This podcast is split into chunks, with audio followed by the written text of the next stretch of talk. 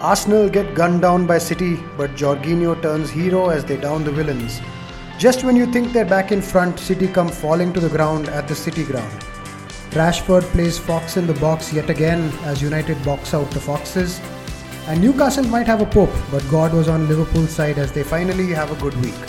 All this and more in this week's episode of the Talkie Taka podcast. All right, welcome back to the Talkie Taka podcast. I say welcome back because we're reconvening after a small hiatus, um, unplanned hiatus. But here we are yet again. We have on the panel today RK and Ashwin. Let's start with you, RK. How have the past few weeks been and what are your talkie moments? Hey guys, really long time. It's it's been a good few weeks uh, for Manchester United after the Arsenal debacle uh, 10 points in the last four games, uh, getting points from games that we ought to get points from. My talkie point of the game is the man on the rise, the man with the world at his feet, Marcus Rashford. In a brilliant game, I thought Barcelona versus United, great atmosphere, great tactics, very chaotic game. Uh, and the moment where he dribbled past Koundé on the corner uh, and then crossed into the box, uh, you know, uh, and we got an own goal. I think that's the uh, like that's my talking moment of the week. It kind of reminded me a bit of uh, Alexander Arnold's quick corner uh, in a uh, you know in a previous campaign. So that's my moment of the week. Not not often we hear from RK with something positive related to Trent Alexander Arnold. Let's come to you, Ashwin. What was your talking moment of the week? Yeah, not often do we hear anything positive from RK about Manchester United as well, but here we are. Uh, uh, for me, uh, the talking moment of the week is uh, from the Bundesliga. It's a three-way race between um, Bayern, Union Berlin, and uh, Dortmund. Uh, Bayern have not been in the bestest of forms. They over the past five games, they have, I think, drawn uh, drawn one, lost two, if I'm not wrong. Whereas Dortmund have won five games in a row. so the last time we had Dortmund this close to winning the title was probably in the Tuchel era, uh, and then they they kind of imploded towards the end. Uh, so I'm really excited to see you know what happens in the Bundesliga over the next uh, uh you know ten odd games that's remaining, uh, or fifteen odd games that are remaining. Um, so yeah, all eyes on the Bundesliga for me. Could this be the year that we finally have a real challenge at the top of the Bundesliga? Uh, three teams on the same points. I think couple of teams between three and four points behind the top three as well. So looks exciting. Let's see how the next few weeks go. Um, my talking moment of the week. Finally, I I think the break, the the podcast break came at a good time because it was not a fun time to be a Liverpool fan. Wouldn't have known what to say on this podcast for several weeks, but finally a good week. The Merseyside derby and beating Newcastle um, at at the new at Newcastle's home stadium. It's not something that uh, we could have taken for granted. I, I could have gone for either of the goals that Liverpool scored. They were great goals, but I'm going to go for that amazing uh, Pope red card. Um, I think uh, Al- Alisson to Salah for me is like it's as I, it should be talked about in the same levels as Kane to Son. It for a keeper and a striker, it just happens way too often, and it's is really exciting. And I love the fact that he got the bend on the ball, which really um, got Pope like like a deer caught in headlights. He didn't know what to do, and resulted in one of the most comical moments of the weekend, going to head a ball which was on the floor and then not panicking, not realizing what was happening, and grabbing the ball when he was 45 yards away from goal. Uh, exciting, um, exciting for all Liverpool fans watching that. Couldn't help but laugh. Uh, it helped that we were 2 0 up at the time, so we could laugh. Otherwise, I would have been really pissed that he stopped the goal. But all in all, good day, good week, uh, good results, and uh, really funny moments. So I'll go for that. Talking of funny moments, uh, you know, when you described that Pope thing, the first thing that came to my mind was Tyrone Mings. What a brilliant assist! Uh, the most the most overrated player in the league with and see after he made that amazing assist i was just keeping an eye out for him. Let's see okay maybe his game picks up from here. He's a mountain. That guy is probably 6'4 big guy.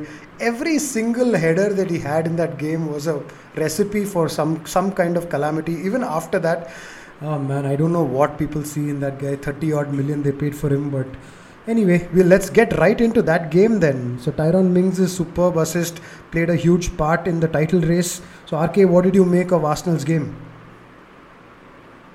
Yeah, Arsenal have been through uh, like some real difficulty in the past few weeks uh, since we last connected, right? And and we have been talking about you know what's coming next for them. Uh, you know, some of us were kind of looking forward to this kind of a slump because this always happens with any team. What was interesting was how Arsenal would respond, and when you look at the fixture list with what has just ended for them with the City and United games, uh, you always thought that you know they had to win, just had to win this Villa game so from that perspective, a really interesting game, and uh, the way Arsenal reacted to going behind twice. So they showed their frailty as well as you know their spirit that we have talked about this season. Finally came to the fore after three or four games. Uh, started off very badly, very chaotic first half, where you know Villa were, uh, you know, uh, uh, uh, like kind of countering at will. We know that that is Unai Emery's one of the strengths as well of his teams but Arsenal gradually, especially after halftime, you know, I thought really entered the game very impressive. That must have been a very intense halftime team talk. I'm assuming from Arteta as well, and slowly but surely, you know, they came back to those fundamentals, uh, started pressing high, winning the ball up, and uh, like one of the great anomalies of that second half for me was they missed a hatful of easy chances. Uh, but scored from you know really low xg chances and finally uh, you know, as we discussed, the most the like the easiest goal uh, you know goal possible was how they ended the match. Yeah, I mean, uh, Arsenal have had a tough uh, couple of weeks. I think the buffer that they built up, the eight point buffer that they built up, they've spent every little bit of that buffer. Um, I think we we were all shocked and surprised to see how well they started without uh, Gabriel Jesus in their team. And Nketiah was a big positive I think over the last few weeks, you've started to see that in a tight game where things are not perhaps going to go completely your way, those one or two moments where Nketiah, he does all the things right, he makes the right runs, he's energetic, he gets in behind, but he does fluff his lines a little bit when it really counts. Uh, not that Gabriel Jesus is one of the most clinical finishers in the world, he's not, but he brings a lot to the team, and they definitely have missed that, especially as Martinelli's had a little bit of a down phase as well for them. Um, but that being said, all you can do in a pressure situation is bring out the three points. They didn't have a great game. They had a superb second half, and all I could think about in the first half was that Arsenal are so mortal, where there is they're definitely not the Arsenal of the first half of the season. They can be got at. They have mistakes in them. Their backline doesn't look that imperious backline um, that they were. I think Saliba doesn't look like the imperious centre back that he he looked like in the first uh, first half. They're not out of the woods by a long shot. They, they're in trouble for sure. City have caught up with them, and now it's going to be very difficult for them to hold on. But what else can you do than get the three points in a situation like that? Great, great result for them. And uh, I'm still on the Arsenal bandwagon. I think from the 99 one per 99% uh, Arsenal champions have probably come down a few notches, but still expecting Arsenal to win. Yeah, I said a few weeks back that uh, you know Arsenal really need to strengthen a lot, um, or at least need to have uh, good substitute options in in order to win the league, especially with the Europa League starting. Uh, and uh, of course, Arteta also made this comment that you know they had a Europa League game uh, on Thursday, and then they had to play uh, that early game as well. Um, so they made some really shrewd signings in Trossard and uh, and uh, Jorginho. Uh, Jorginho more so because he is someone who knows uh, how to win trophies. Uh, that's not something that's not something that the Arsenal team is accustomed to, right? So having someone who has that championship winning mentality really helps. Um, also, Trossard uh, comes in at a very good time for Arsenal because obviously Martinelli has been struggling a bit. I say struggling, but like the lofty heights that he has achieved already in the season, we are com- probably comparing to that. Uh, having said that, he did come late on and score a goal as well. Uh, with Villa, you don't really know, you know, what you're going to get. Uh, one day they are like this team who are beating Man United, and the other day you can, you know, this they they they're this this team who are shipping in, uh, or you know, four or letting in rather four goals. Um, um, the other the other factor is cities themselves they are not the city of before they're not the ones who are going to get like 100 points or 90 99 points or whatever they got last season. Um, the draw against Nottingham Forest, I know we are talking about that later, but like it's it's something that came out of nowhere. I think City have had a few games like that. I my mind immediately goes back to the game that they had against Spurs, where they where they uh, where they dropped points there as well. Um, so I think it will ultimately come down to consistency, and I feel Arsenal, of course, they had that momentarily blip, but also so did City. So ultimately, it'll come down to that, and I think that's where Arsenal will probably win it. Talking of City, uh, Pep has been trying a few, you know, innovations and uh, like people call it overthinking and stuff, uh, right? Uh, with, with respect to Bernardo Silva, has been kind of, you know, playing as a left back off the ball, and then he kind of becomes a, you know, defensive midfielder or uh, like the guy who brings out the ball from the back, and then, uh, you know, it's it's basically Pep trying to react. Uh, and find a formation where he still can have four people in midfield. I think that's a big thing for him to get that kind of four people in midfield, five people in midfield, and you know still be able to keep Haaland up front and two people wide. So he's trying to find that balance.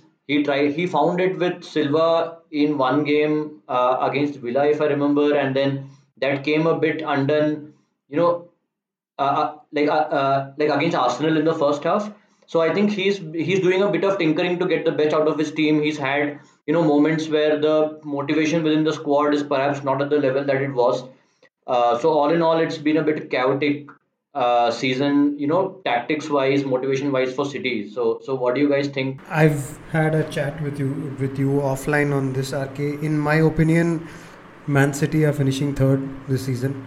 I I I mean it's not a you guys can obviously say that I'm trying to jinx, but I'm not jinxing. I I'm I'm saying it the reason why I still have Arsenal ahead in the title race as well is because it's not really that Arsenal are the imperious team that they were. It's it's because I think City have way too many flaws. The the straw that broke the camel's back for me was the Cancelo the entire Cancelo leaving Man City at the end of the transfer window. No viable replacement. Probably we on this pod went on so many like long discussions on how he's probably the best fullback in the league definitely the best left back in the league. Um, I I conceded in my own uh, what what you call the northern teams um, uh, 11 that he would be a, a left back starting over the likes of Andrew Robertson. He's letting go of him and then you add to that the rest of the season where it was Gabriel Jesus Raheem Sterling Zinchenko they've let go of two fullbacks in a team that already looked a little light at fullback, uh, considering that Kyle Walker sometimes plays centre back and he's not very fit all the time. I'm absolutely gobsmacked at what what I don't know what the think tank at City. Maybe they're overconfident. Maybe they're a little too. Um, let's say that oh, if somebody doesn't want to be here, then they don't need to be here. I'm totally okay with that. Taking a little bit of that high road I just don't understand it. It's not the way champions behave. And for me, in a chaotic season like this, where they didn't have a good, nobody's had a good preseason. They've not had a very long break in the summer. You've had a mid mid-season break for the World Cup. Reducing your numbers just makes no sense whatsoever to me. And then you add four top squad players that you let go of with probably signing only Julian Alvarez, who sure he's a good player, but he's not going to plug all those gaps and the fact that yes they're trying to bring in Haaland into their team and find a new way of playing. There are way too many question marks and way too many I would say mistakes made in bravado for me. Um, that's why I think Man City are not going to win the league. And for me they're so inconsistent that I'd even say that an, a team which is doing like a decent job not like really killing it like United are but just a decent job would be enough to pip them in the league. Yeah, Radha, I, I know you are in a real hurry to, you know, put United above City in the table. But but you know, talking of the players uh, that you said they are missing, I think I think it was also a kind of swagger, a kind of arrogance, uh, you know, to to ship players uh, and really good players at that to Arsenal. I'm sure Pep is rethinking about that uh, right now. But but you know why I still have City as slight favorites in the title race is because of their know-how, which Arsenal have shown recently that you know they might be lacking. I think when it comes to the crunch, especially when we enter the last few games, this know-how and the experience you know that they demonstrated in the last few games, they they will start to show more of that. uh, is what I'm expecting. And you know, when it comes to the crunch, I, I don't think that kind of a uh, you know results the patch that Arsenal had is not beyond them. You know, uh, like going through that kind of a patch again. So for me, I'm still betting a bit on City. But yeah, I, I agree to your points with how unconvincing they have been. But you know, just even looking back to Fergie's time, I think uh, you know these teams just find a way to win sometimes. You know, all, all that you're saying is true and is absolutely logical, and and I, I, I buy all of that. But some part of me is now not thinking with the mind anymore. I'm thinking a little bit with the with the heart as well. It's really pissing off the kind of the arrogance and the the the bravado of these moves. Just it, it's like a slap in the face of anybody who's you know seriously trying to take this league uh, like trying to win this league. I, I can't believe a team would behave that the way city has behaved. Sure they got Haaland. Sure they got Alvarez but I mean, just giving up four of your players in a season like this, it deserves to be smacked across the face. And then, oh, uh, I, I, think when things are not going well, you see the real, the real true character of of people and a team. Um, this this this week against Nottingham, oh my God! Uh, the moment something went happened, there were eight guys around the referee. I could I could see Busquets' face on the screen. I could just see it. I, everything that was happening on the screen looked of the worst of the worst Barca teams, just climbing on the top of every uh, referee that they could find, probably pulling out the dives. I am not enjoying Man City play, and I would love to see them fail, to be honest. And you know, looks like the FA agrees with you know whatever you are saying, Radha. If if they have their way, and we all hope so, there's some real smack on the face coming soon. Yeah, maybe I can juggle a couple of Premier League titles as well. That'll be fun for sure. Yeah, it's great to see Radha has United's uh, best interests in his hearts, but um, I, I like I, I I also feel that it'll ultimately be Arsenal, but uh, I don't think City will be any anything below second. Um, the, uh, like just just just because of what you said, Radha, there there have been loads of blips uh, already in the season, and I expect that to continue. Uh, you made this really good point about selling top players, and uh, it's not it goes uh, it, it is not restricted to this particular season, right? With Cancelo, you they also sold Ferran Torres. Uh, I think it was last year. And if you go all those years back, Leroy Sané was another, you know, high flying player that they sold. So yeah, I mean they're used to doing this, and probably Pep things you know, it's the system that um uh that works, and it's not the player that makes them win the win the title. Uh, but yeah, uh, City are definitely a force to reckon with, but I, I feel there's something that is off this season, right? Like they're not able to, uh, you know, grind out those results that they were they would have previously been able to. The wins that they have got, those have been like really dominant wins, like four nils and three nils and whatnot. But like they're not able to get those resu- grind those results out that they were, that, that they were used to doing previously. Yeah, and see, like you said, they've sold them in the past, and sure they have, but I, four squad players in the same season in a season which is so there's so much chaos in the season. I mean, anyway, I, have, uh, uh, I don't think they've done the right thing. Time will tell. Maybe they'll still win the title. Maybe there's uh, of course, they, the marketing geniuses that they are, they're the top revenue club in the world. Obviously, um, they know how to mm, like manage finances, and nobody knows better than them. But uh, let's see whether who whether it actually pays off in the end. But now that we've all agreed that United are going to finish above them, let's move to United. RK is wearing the jersey and everything for this episode. So let's come straight to you, RK. Uh, been an interesting few weeks for United. Um, how was how was the week? Yeah, I think the last few weeks have shown, you know, the ingenuity of uh, Ten Hag, the manager. He has uh, shown how to, you know, blend in with players missing. So there were a couple of suspensions, uh, even in the Europa. Casemiro has been the biggest miss after the Palace game, uh, where he has missed the last three uh, Premier League games. We have served out those three games you know, without an obvious replacement with seven points. Granted that we should have gained points, we should not have lost points against Leeds at Old Trafford, but uh, the tactical mastery that he has shown in some of those games, for example, against Leeds away was a game where United really struggled. Uh, Leeds were, you know, uh, playing as they, uh, you know, generally do against the top teams. Very good reactively, very good on the press. and United were struggling to build the ball from the back, which has been one of the problems. And what does Ten Hag do? He puts Weghorst in a number 10 role, makes you know United pump balls into him. Even if he loses the header, there is a second ball there to be won, which United started winning and getting more control of the game. He also has rotated his centre backs well, but even in that situation, he brought Lisandro into that game to you know improve the passing from the back. Uh, got Luke Shaw back into the left back position from where he delivered that great cross into Rashford. And we saw a continuation of that against Barcelona as well, where United, I think, outwitted Barcelona in the main tactical moments. Uh, and we saw that again against Leicester, where after a poor first half, uh, uh, you know, all the changes that we were expecting kind of happened very fast. That's also one more factor of Ten Hag, where he's very decisive. So at halftime, he takes off Garnacho, who was having a rare, uh, you know, off game. He puts Weghorst back up top, brings Sancho into the game to, you know, link play very well. So whatever changes that he's making, they look logical and they are working so far. And of course, the other player who's taken us through this patch is Marcus Rashford. I mean, I can't I can't talk enough about him. Uh, I have always been a big fan of his talent, but this season he's starting to you know show that mentality.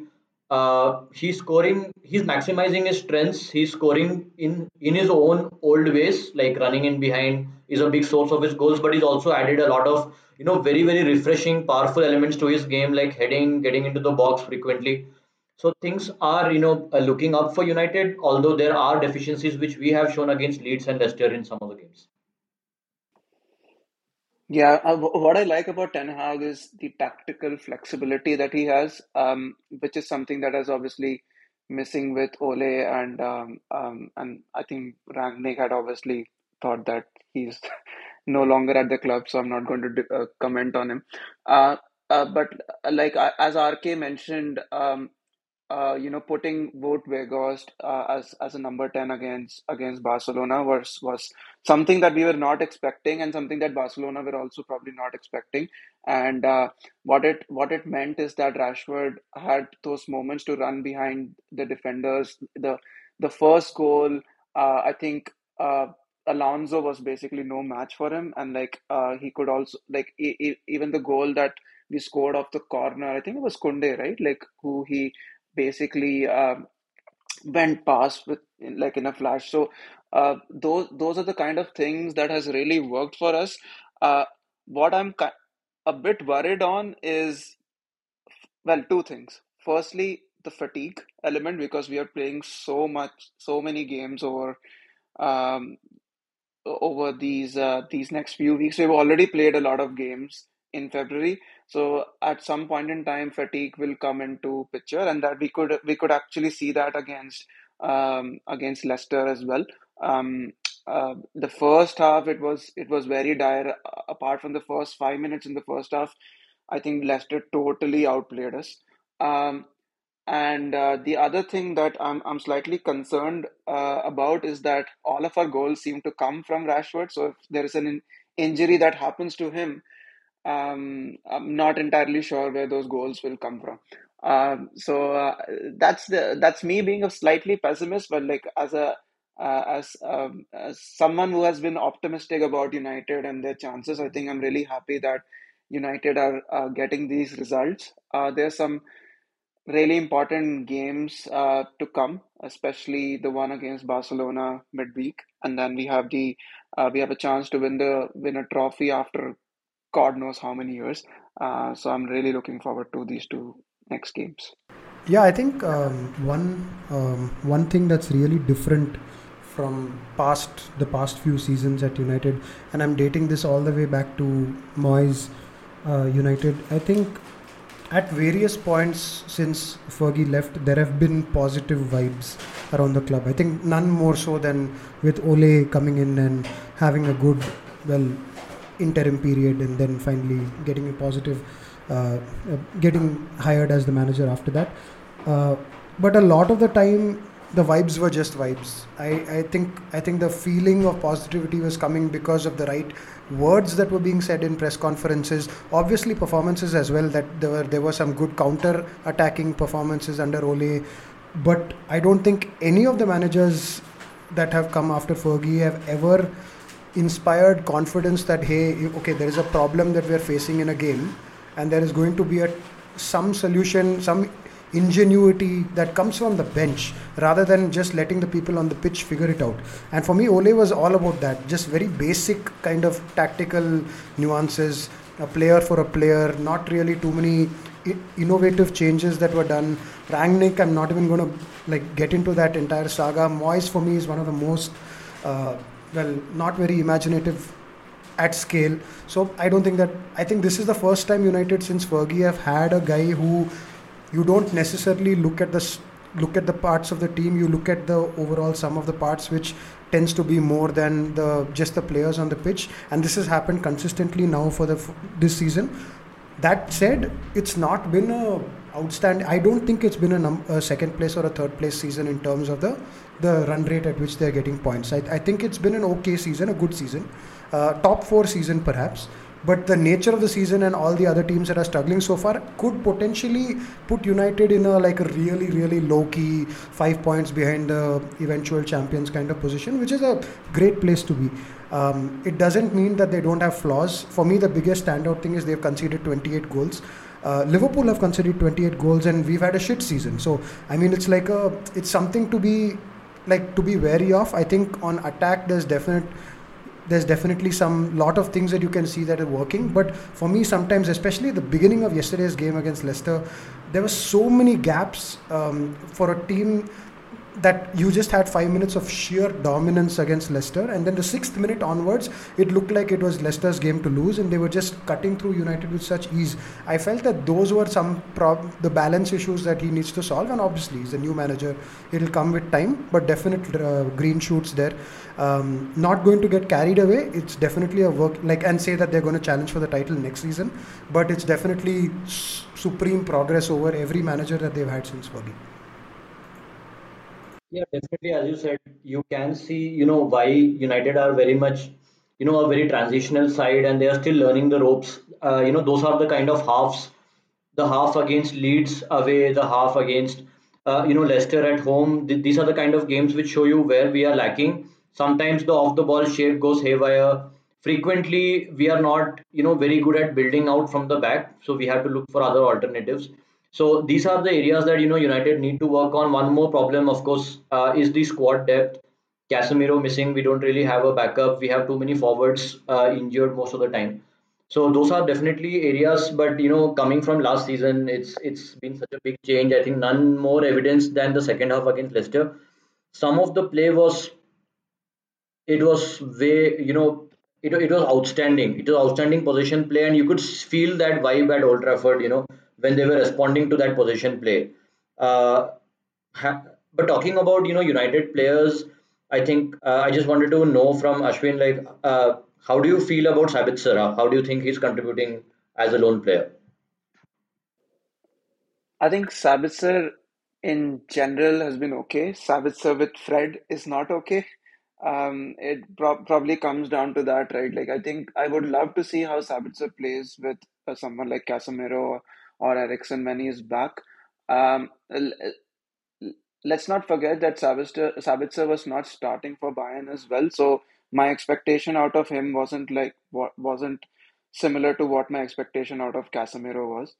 Um, I think it's been really mixed, right? Like he he like there have been times where he has been slightly late onto the ball, but there have been times that he has looked very calm and composed as well. But you know, just because of that, you know, central mid midfield combination between Fred and Sabitzer, it I think the jury's still kind of out on him. Yeah, I have been pretty impressed uh, with him. I think one weakness is that he, for me, is that he he's not too willing to build out from the back. He's not willing to drop deep and you know take the ball from the center backs and look to pass forward. However, once he receives the ball in midfield, he's pretty confident. I he, he rarely loses the ball. You know, in a in a way that makes you think it's it was very loose. Uh, something you have associated with Fred right now. Uh, so for me, and with his work ethic and you know with his defending, his tackling, I think he has a good all-round package, which like feels like he can be a good replacement for Fred in that role. Uh, one more thing I, I really liked about Ten Hag uh, that from the start and what was again evidence at the weekend was how he drops you know players who don't merit a place in the team. So Maguire didn't even find a place in the squad Lindelof came in and you know performed really well. So that is again another thing, right? If you don't perform, you perish, and I think that culture is you know seeping through the team. There doesn't seem to be this kind of culture at every club in the league. However, um, it's not often that we spend a lot of time in the on the mid mid table clubs, but let's spend some time on Chelsea and Liverpool now. I think uh, starting with Chelsea, uh, one win in ten games. Uh, these are the kinds of um, results that get any manager sacked in the Premier League. This is probably nine nine games too late for a Chelsea manager, given what we've seen in their history. Um, what do you what do we make of Graham Potter, somebody that we all admired and had nothing but positive things to say all through the first half of the season, but then this move to Chelsea came about and Chelsea have gone around and signed people for 700 billion dollars. So wh- what is what's gone wrong? I mean, how have how have we reached this situation where we're talking about a potential sacking already uh, for a new manager at Chelsea, uh, and they're like tenth, they're in tenth place and not going anywhere soon. What's gone wrong, RK?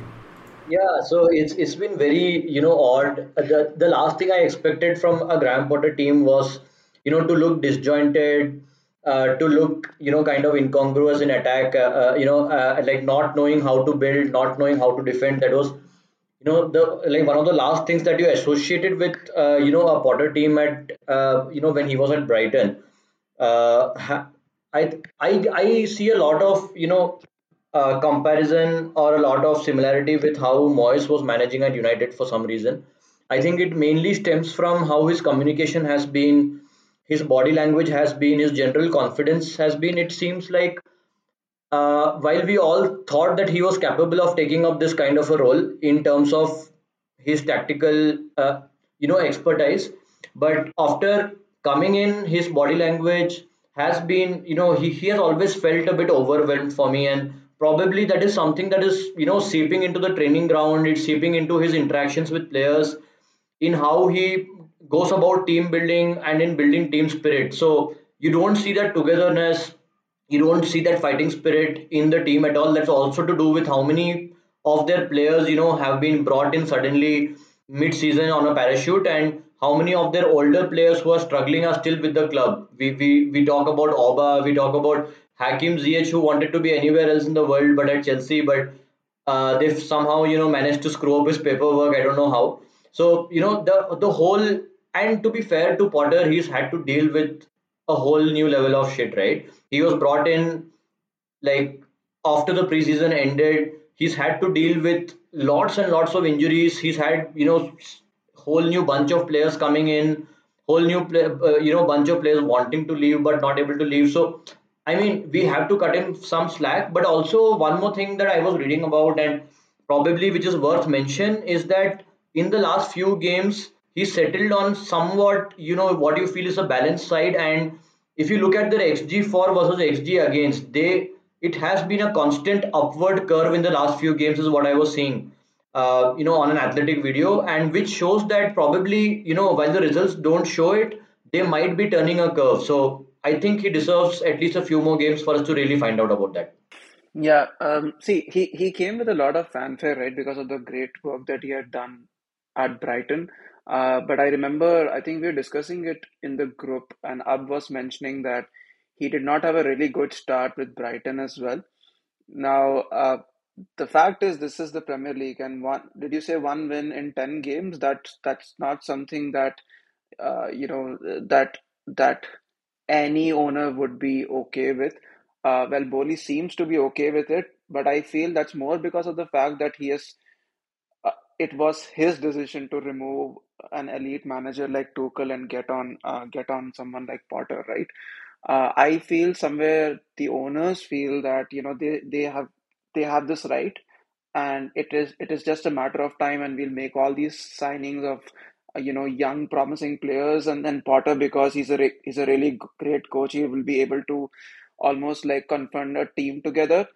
That I mean well till now we have not we're, not seeing any signs of that right?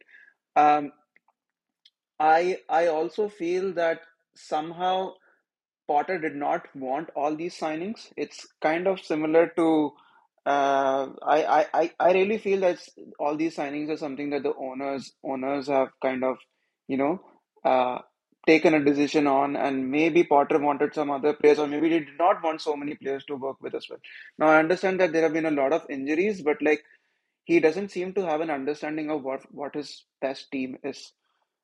So somewhere I feel that you know um, it's it like he's he's being set up for failure by the owners themselves by having so many players at his disposal, um, and he hasn't yet figured out what to do with them. Yeah, I think that's a good point, and I was having a chat with somebody offline, and this is exactly what I thought as well. That I think that there is no coming back from this from for Potter. It's not that he's a bad coach, or maybe he's out of his depth. It's it's possible that he's out of his depth and he's not used to this scale of things, and that's always a a, a, a risk with these people. I had the same doubts about um, Arteta. I had the same doubts about Ole. I had the same doubts about now Graham Potter. I, I, I do think that Brighton is not perhaps the best stepping stone to a project like Chelsea if the the ambition was so high considering what we just saw in January. So for me, there's a lot of similarity between this and what happened to Ole preseason, where you dump Varane, Sancho, and Ronaldo into a team that he's managing, and just overnight from a hey top four would be good to if you don't challenge for the title, you're going to be under a lot of stress. So I don't think it's the same thing situation with Chelsea because clearly it's new ownership. Obviously, they ex- they expect it to take some time, um, but you cannot deny that something like this, uh, these kinds of signings. I think I don't know, 300 million odd is what um, is something like that is what the, the money that they've been spending.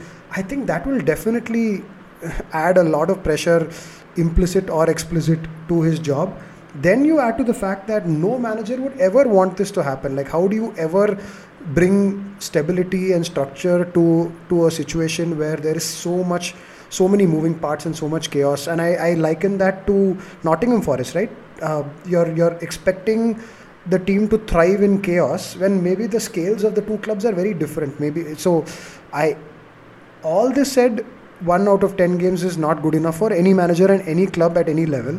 So the, I'm not going to say that he deserves to get some more time. He probably probably may get sacked but he, has been set up for failure. Uh, you're absolutely right, Ashwin. I don't think there's any um, upside. Uh, I think the uh, the opposite of this was when Lampard came into Chelsea, where they had they were banned in the transfer market. They had nobody they could buy. They had a bunch of kids. That was a no lose situation. Whatever he did would have been considered positive. For me, right now, he's in a no win situation. Like if he does something good, he'll probably finish like I don't know sixth place. That's not good enough if you consider the quality of the squad and the number of people they've brought in. If he does something bad he could finish in the bottom half, and that that's a real dent to his own career as and and ambitions to take on a big club. So this is a no-win situation for me for Potter. Talking of like, can you guys imagine a situation, you know, where a new owner comes in uh, to Liverpool or to United, and you know, the first thing that he does, or not the first thing, but one of the things that he does is, you know, he sacks Klopp, saying that I want a new era, or you know, uh, like like someone comes in and sacks Ten Hag I can't even imagine the reaction to that. Yeah, I mean, uh, if it's if Liverpool get bought over by somebody from the Gulf, it's it's definitely going to happen. There's going to be a Klopp sacking in the or a Klopp leaving. So? Oh yeah, for sure. I, I, well, maybe not a Klopp. sacking, but he'll probably he'll probably walk away from from the club. Anyway, that being said, um, it's it, yeah. So what the point you're making, RK, is a real legend and an icon of the club that Tuchel was. Granted, things were not going so well at the time. Uh, he didn't have a great yeah. record towards the end as well. But I mean, they're still singing his name in the crowd, right? So um, that's the kind of impact, and I think the the way that he handled the situation around Abramovich and all the sanctions, I think the the Chelsea following have really got a tight connection with him. Uh, he's still unemployed. Uh, who knows? There may be a Real Madrid job up for grabs at the end of the summer. Uh, here, Carlo Ancelotti is having his head turned, so you never know. But um, or if uh, Nagelsmann does end up on the wrong side of a of, of a title race, then probably Bayern Munich as well. You never know. But I think yeah, Chelsea fans probably would take Tuchel in a heartbeat today. If you if you offer them the chance of Tuchel or Potter, they'll probably go Tuchel at this point. Chelsea fans are a unique bunch, and I think I, I'll take this opportunity with no Chelsea fans on the pod. But you know, when results are going back, they will ask for the manager or call for the manager to be sacked, and then they sing his name in the crowd after. to be fair, I don't think too many people would have been calling for Tuchel's name to be sacked, and maybe like Mourinho in the second phase and things like that. But Tuchel did seem to have an unbreakable bond with the fans. They were not happy with the performance, but I don't think they ever, at at the way that they got booed at Southampton, like against Southampton this week, I don't think that happened too many times with Tuchel. So that's uh, I guess an unfortunate situation where you're in this position where a club legend is left and a new manager, really promising manager. We were all hoping he gets a big job, Yeah. uh, but I, for me, like like I said, I think it's going to end only in one way, and that's tragedy. All right, let's move on to another tragedy. Uh, that's been Liverpool's season this time around. Um, couple of decent perform well, couple of decent results. Um, Newcastle away is not an easy fixture. It's they've only lost twice this entire season, and both of them have ended up being to Liverpool, home and away. Um, they are conceded the least amount of goals, and yet within 20 minutes they were two two goals down and having their keeper sent off. Um, some things went well for Liverpool in both Everton and Newcastle games. Um, they had the counter attacking seemed to be back. I think uh, the pace with which they were able to counter, having Nunez on the left and Salah on the right, while having a slightly withdrawn forward with Cody Gakpo, who's taken up that false nine role that I expected him to take up when he first signed. I think that's having some um, positive signs. Attacking wise, there definitely go some good positive signs. The way that we are able to move the ball quickly up front and people, the, the left back and right back, really bombing and committing towards the counter attack is is it reminds us of the Liverpool teams of the past. And all this has become possible because of that midfield change that we've made. We've got Fabinho with Bajcetic, uh, and I really think that Bajcetic has been the spark that has led, that has created this um, renaissance of sorts. Um, he is actually showing Fabinho how the job needs to be done. Fabinho is still struggling. I don't think he, he's he's had a decent couple of games against Everton and uh, Newcastle, but it's not at all uh, to the level that a number six would be expected. But Bajcetic is just going from strength to strength, and having him there instead of Thiago or instead of a Harvey Elliott, uh, and having him Fabinho and Henderson, it, it's it's a throwback to the 2017 and 18 functional midfield that Liverpool used to have with Milner, Wijnaldum, and Henderson. I, I think this is giving the fullbacks a lot of confidence and a lot of bravery to step forward and really commit to the attacks. And I am totally for this. I don't think we have the skill or the control to to to be more adventurous in midfield anymore, uh, especially with a big game against Real Madrid coming up. I think play safe, have these three limited midfielders who can cover the left back and the right back, and I think this is the best chance that we have of getting points. Um, great to see Diogo Jota, Virgil van Dijk, and Roberto Firmino back. Although Roberto Firmino and Jota and Van Dijk, all three of them seem to have real howlers of a game when they came on. It looked like they were just there to put a tick mark that one of the doctors said that hey, they need to play 30 minutes, so no matter what, get it done this game. Uh, they were nowhere near the pace that is required, but good to see them back. Hopefully that augurs well for a for a, the second half of the season, which is going to be critical for us just now potentially if we win the game in hand three points behind newcastle not a bad place to be considering it was gloom and doom Yeah, I really feel the game against Everton is where it um where you saw glimpses of the old Liverpool. Um, you mentioned the the kid Bat Batchitic, if that's how you pronounce his name. I can get never get his name right. He was he was just uh, he was just brilliant. Like I, I was like, okay, who's this who's this kid uh, kid? Because uh, Radha and co have been talking about the problems in Liverpool midfield, and he seems to be like bossing it around. Um, so it was it was it was really good to see some kind of stability in the midfield. What I really liked in that game is uh, how comfortable Trent and Robertson were, especially Robertson. I think he had an absolutely fantastic game. He, uh, um, uh, I mean, we have been talking about a lot of the defensive frailties of Liverpool, but you tend to forget how good these two fullbacks are going forward, and that's what we saw against uh, against Everton as well. Um, uh, Radha, you mentioned that uh, you have some players coming back. Um, but also I felt the players were already on the pitch. Uh, Darwin Nunez and Cody Gakpo. They they seem to be they seem to be building some sort of uh, confidence ahead of you know some really important games coming up. So how do you feel about them? Yeah, so you you know that I've always had um, I've always expected Nunez to eventually come good. I think he's still very raw. He's still not nothing's changed that dramatically from say seven eight games ago. He has that that chaos creating factor, and I think that's really being unleashed when he's on the left. Having um, a false nine connecting with the midfield, and then having two breaking with speed on either side, that is what really made us who we were, right? That the Bobby Firmino, Mo Salah, and Sadio Mane the triplet that that that did so well that only happened because we had a double threat on both wings and i think the few games that Gakpo played on the left he was very safe and very neat and tidy and all the things and he was linking with the midfield but he was not really that threat that really scary threat to the fullback. And i think darwin nunez is definitely that. Now he may be the number 9 in the future seasons but right now especially with luis diaz still yet to come back he is definitely the, the right solution for us on the left right now. And we are i think we, we don't need to have these labels of winger and striker anymore because Salah has definitely changed the way that narrative has gone out.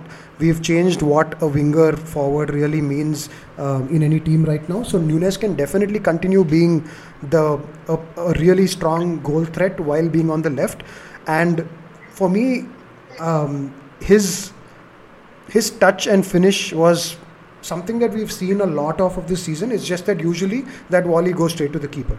So I think that's been the that was the difference that between this game and a lot of other games. He's done all these things well before. It's just that this time he put it in the corner, and I still think that it was an instinctive finish. He didn't take that extra second and maybe place it around the keeper, and he, he needs to learn that part. But lot of uh, lot of like up, like lot of upside to his potential I still see, and I expect him to become a really good player for us. Do you also think that the decision to play Gakpo as striker is because he's more calm and composed in finishing as opposed to Nunez, who keeps missing chances? Nunez will continue to miss chances, and Gakpo is calm, is composed. I just don't think he had that burst of lightning pace on the left. And he's a very good player very very intelligent player. What really struck me is the narrative before he signed was that he is not very tactically good. He's not very defensively good. Very quickly the the first thing that i could notice in his game is that he's tactically superb. Like he's really it's it just points to the fact that he's a very quick learner. I think he's a student and he really listens to instruction and and pays attention to what his coaches are telling him because you hardly saw all the highlights that we saw in the World Cup and in the Dutch Dutch league we hardly saw any of that in the first few games but what you did see is that he was closing down the spaces making somebody find a more difficult pass that part he's really good at for me he's a natural Firmino replacement I I the fact that he also has a turn of pace, he has a turn, like a little bit of skill. I think those are all good bonuses to have. But he links in with the midfield so intelligently I think he was always meant to be the the false nine that we needed. Um, maybe I just saw online that Rafael van der saying that Klopp is making a huge mistake. He he needs to be on the left where he has space to run and all that. I can't disagree more. For me, he's a he's a definite false nine. Um, Nunez, I think. Uh, yeah, perhaps we need to shield him from that responsibility of being in that number nine position a bit uh, he's not going to suddenly become a great finisher overnight. So I think the left side is a good place for him to be. Uh, just one point though on the goal that he scored, that's the that's the danger and the strength of Trent Alexander-Arnold. For me, Everton. There were a lot of people singing his praises after Everton's uh, after the Everton game. I didn't think he had a great game. I thought he was okay. I thought Robertson was outstanding. Trent for me was still not at his attacking best, uh, though there were signs, of course. But in that Everton game, what he did do, like he does usually, is those long pinging 60 yard balls across the field to Robertson. He did that really well, and that is the if you if you actually look at the goal that um, that Darwin Nunez scored, there was a moment where Darwin is between Trippier and the centre back, and then Trent gets on the ball, and any normal defender in that scenario would mark Darwin Nunez. He would get tight on Darwin Nunez, prevent him from having the space to run into the box between the centre back and right back. but he does the opposite. He makes a run for Robertson on the other side of the flank, and that's the danger that Trent Alexander-Arnold poses.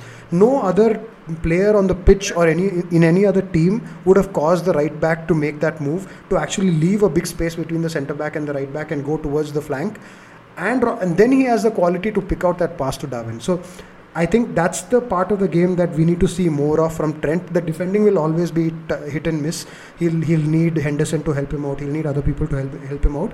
But that dual threat of either hitting the central guy or the long pass to the left, that is going to make every right back's job a, a, a nightmare. And if you have somebody like Darwin who can collect the ball, then everybody's anyway going to be a little scared. So I think that augurs well for us going forward. I, I also firmly believe that you know Liverpool are a bit more in the reckoning, you know, for the top four place than they were a few weeks back. They really have a chance to, you know, put a good sequence of results together and try to get into that mixer because Newcastle and Spurs have been, you know, very, very up and down. Spurs all through the season and the results did not reflect that at the start. They were accumulating a lot of points, but after that it's uh, they have been, you know, uh, kind of reverting to type the way that the results have gone. It's more conforming to their performances. Whereas Newcastle, very very impressive, but they seem to have lost, you know, lost a bit of steam. I, I know I'm, you know, veering into very dangerous territory saying this before the Carabao Cup final, but Radha, what do you think? Uh, do you also believe that Liverpool are in a top four race with the way that those two teams are playing? Okay, now there are two parts to it. Do we? Do I think we're in the race? Yes, yes, I do think we're in the race. Um, do I think that we're going to get there? I'm not there yet. I have I've seen way too many times this season where a good performance has been followed by a few really really poor performances and let I forgot to mention when I was talking for so long about the games but the performance have not performances have not been that great like Everton was okay not bad but I still think that Alisson, world's greatest goalkeeper the one my probably my the greatest goalkeeper of all time in my eyes he really kept us in the game against a 10 man Newcastle and we got dominated since the red card. So I don't think the game or the performance actually gives me too much confidence. The result obviously does. It's a huge result and sometimes just getting the 3 points matters, but I've not seen enough uh, from the team that makes me think that we are not going to concede more and more goals, buckets of goals, especially with Real Madrid coming to Anfield now. Uh, so no, I don't think we'll actually get there. But to answer your question, are we in the race? Yes, hundred percent. There is a good chance that at the next weekend we will play two games before Newcastle plays their first because they are going to be in the Carabao Cup, and there is a good chance we are equal on points with them, and they play Man City next. So yes, I do think we're in the race, and Spurs are not the most consistent team either this season. But I don't think that they're going to be. Um, um, I, I'm not convinced rather that they're actually going to get over the line. I think Spurs with you know the Antonio Conte problem as well. Uh, I think he's been off the boil because of his personal problems, and I, I, think he's not able to motivate his team in the in the same way as he would in other seasons. And uh, like probably he will also move on at the end of the season is what it looks like looking at his body language. So all things considered, Spurs, yeah, they are still in the race. They got points against West Ham after being I think uh, you know putting their most dreadful performance against Leicester the previous weekend. So they keep doing this Jekyll and Hyde thing. Uh, but yeah, it's it's interesting. The title race is on. The top four race is on. The relegation race is also pretty much on. Let's not forget the really really exciting Europa League race that's going on. Uh, Brighton and uh, Fulham, I think, uh, are, are just exceeding expectations week on week. Um, they are dominating the likes of Liverpool and Chelsea at the moment in terms of their consistency. Um, the, the, there's a league. There are a lot of teams that are doing really well in the league, while a lot of teams we expected to do well are not doing so well. But coming down to the bottom of the league, uh, RK, you touched upon it. I have always maintained that this is impossible to call. Everybody is so unpredictable. West Ham are 18th now. Leeds are in in the relegation spots. Southampton have sacked their new manager, and they've got another new manager bounce that they're hoping for. So. Uh, Bournemouth and Everton now suddenly look like they're getting a few games together. Next week they'll be in the relegation spots. I don't know what to make of this. It's the most chaotic. If I was a betting man, I would not go anywhere near that relegation race. Yeah, other than Forest, uh, who surprisingly seem to have found some kind of stability. All the rest, it's like a pendulum. the the moment you think some team is really out of it, they come you know back into it like we have seen with the no manager, new manager bounce that you know Everton and Southampton are doing. Everton are showing signs that you know they might you know just escape the drop with you know the Sean Dyche Dyche ball that they have been putting into place. Uh, even in the previous game against Leeds, it was all about you know pumping the ball up, putting in good crosses, getting a lot of corners. You know, uh, uh, uh, like trying to win the aerial duels, especially in the opposition box.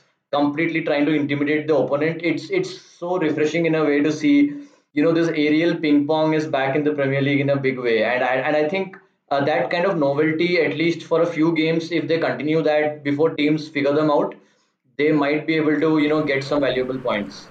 See, I'm all for the Sean Dyche make it difficult to win situation, but RK, you just made the you just made the cardinal sill. You just said that Everton are going probably going to be safe. Now I'll just call out to you. They're they're facing Chelsea, Arsenal, Spurs, and United in their next seven games. Um, so there's a very good chance that at the end of these seven games, Everton are probably 19th or even 20th at this stage. So there's no telling what's going to happen in this league, in, at least at the bottom of this league. Um, Everton were dire against Liverpool. I think that made played a part in us winning the game.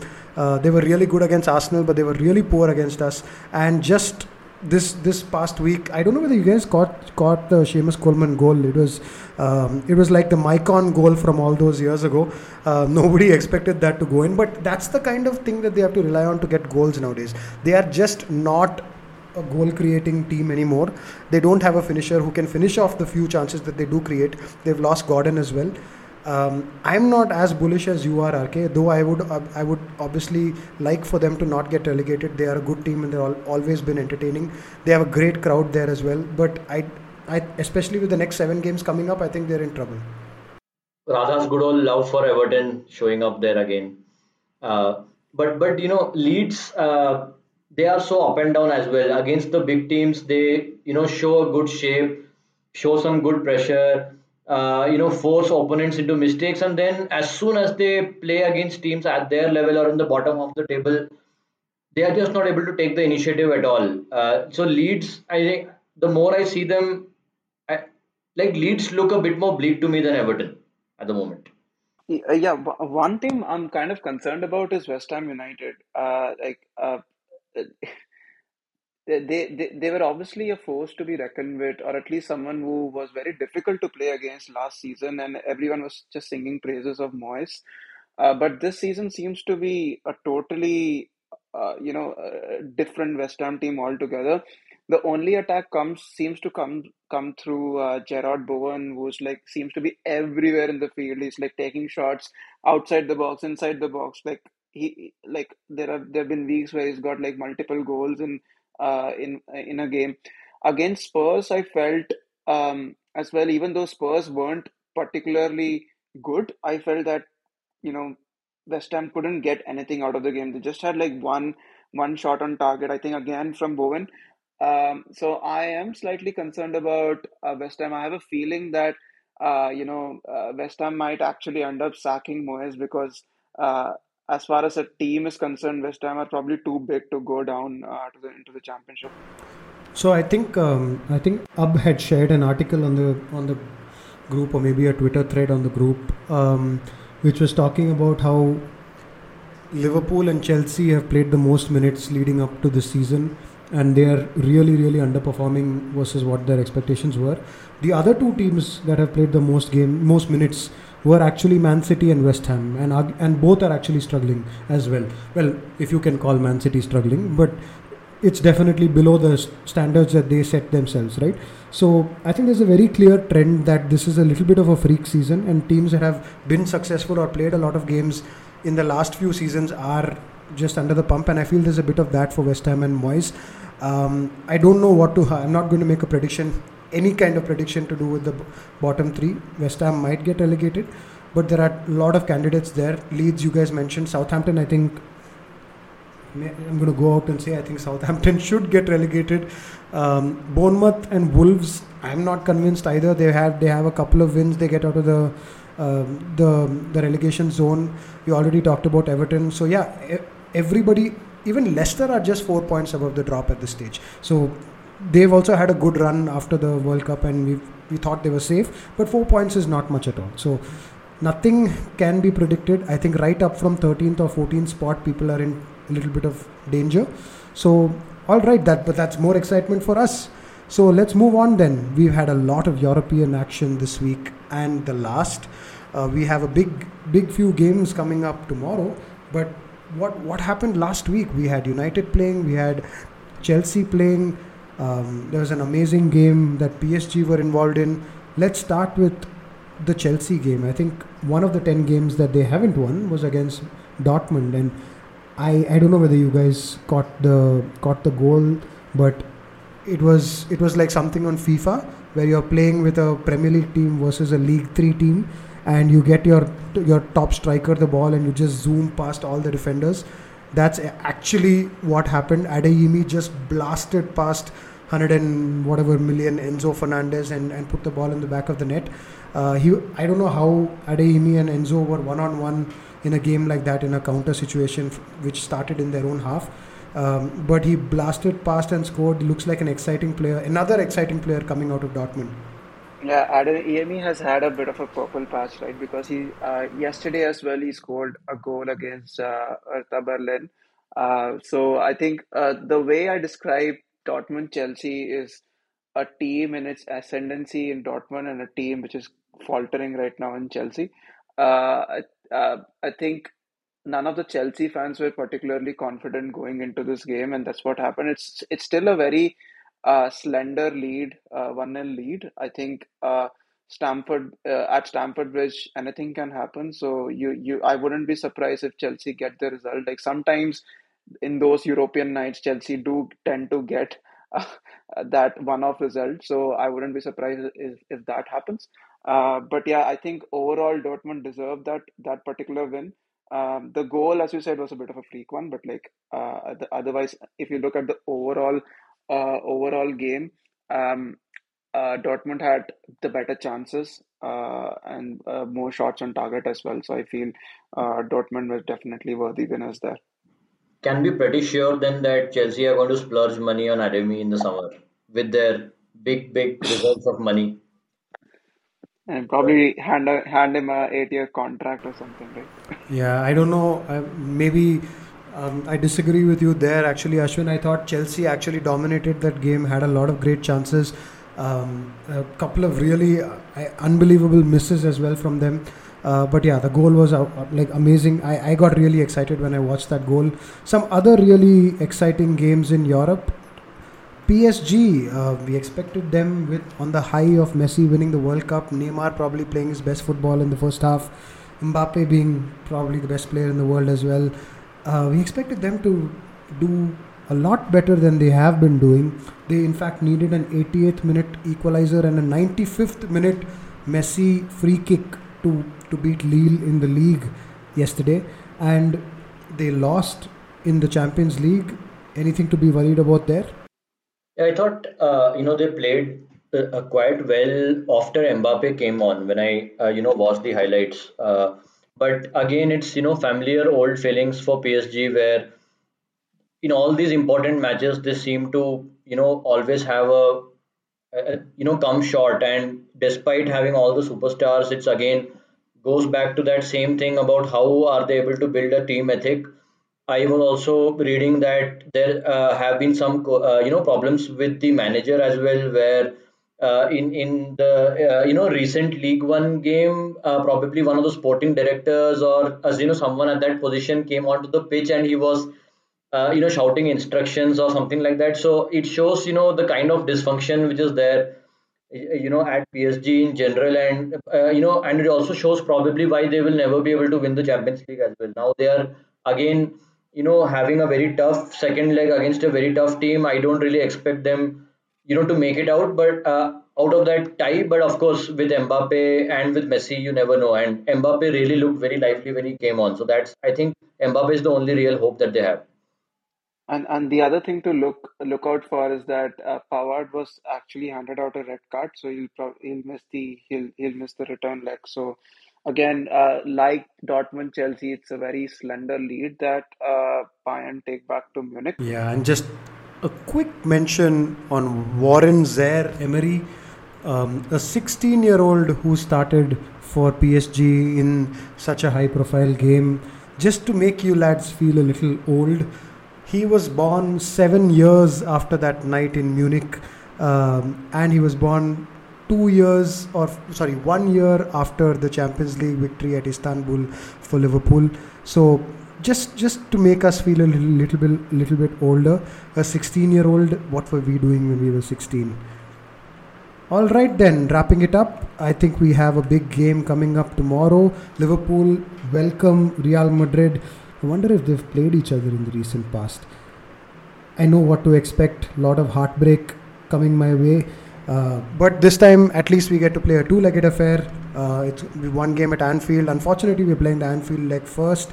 Um, looking at what Real Madrid did at their home ground last season in the Champions League, no score in the first leg is ever going to be safe. Um, so I, there's a little bit of a feel that there's nothing much that we can expect from tomorrow. It might be a damn squib of a game, uh, unless we're really poor and they actually beat us handsomely. I think it'll be a low scoring affair. I hope we can get a little bit of our nose ahead, uh, but it'll all come down to that big game um, at the Bernabeu. Uh, any other games you guys are looking forward to? It's it's United's first chance of a trophy in six bloody years. So, I mean, let's see. Uh, after all the jinxing that we have done on Newcastle, you know, I expect them to be even more motivated because I think they haven't won a trophy in what some 50 years. I don't know. So it, it's going to be a big game for United. Never thought I would say that about the Carabao Cup final, but looking forward to that. Let me let me go ahead and congratulate you guys in advance. Um, you are coming up against one of the best final goalkeepers of all time. Loris Karius is going to be in goal for Newcastle. I don't know what more there is to be said. Congrats on the first title of the Erik Ten Hag era. Yeah, you can take it for granted that Loris Karius is going to be, you know, like some Peter Schmeichel on that day. But but even before that game, you know, I am also really looking forward to the Barcelona game. I don't really know what will happen there. You know, uh, given how close the first leg was, uh, Barcelona have a few important players. Their entire first choice midfield, other than De Jong, is either missing or injured or suspended. You know, for that game. Uh, and United did have a slight edge in the first leg, but it's going to be a very very t- uh, you know tight affair. Overall, Barca have also been looking good this season. So yeah, it's it's really you know few important games for United coming up with these two competitions, knockouts, and then we have a knockout against West Ham in the FA Cup, and then we travel to Anfield. So big, big two weeks for United coming. This is uh, this is the time that Frenkie De Jong finally comes to Old Trafford. So I'm really looking forward to that as well. Um, and yeah, as RK mentioned, like two really big, uh, I would say two really big finals for us in United Barcelona and United Newcastle. So uh, yeah. Exciting times uh, to be a United fan. Is that what I'm hearing? Looking forward to their first trophy and a big game to show a certain Barcelona player the finger when he comes to Old Trafford. Um, all right, then we'll be back next week with the results of these games that we've been leading up to. Uh, Liverpool versus Real Madrid, United versus Barcelona, United versus Newcastle, and all the games from the Premier League. Um, we've had a lot of unforeseen unavailability uh, within this podcast in the in the past few weeks, but that's all behind us now. We'll be back next week with all the action. But until then, have a nice week.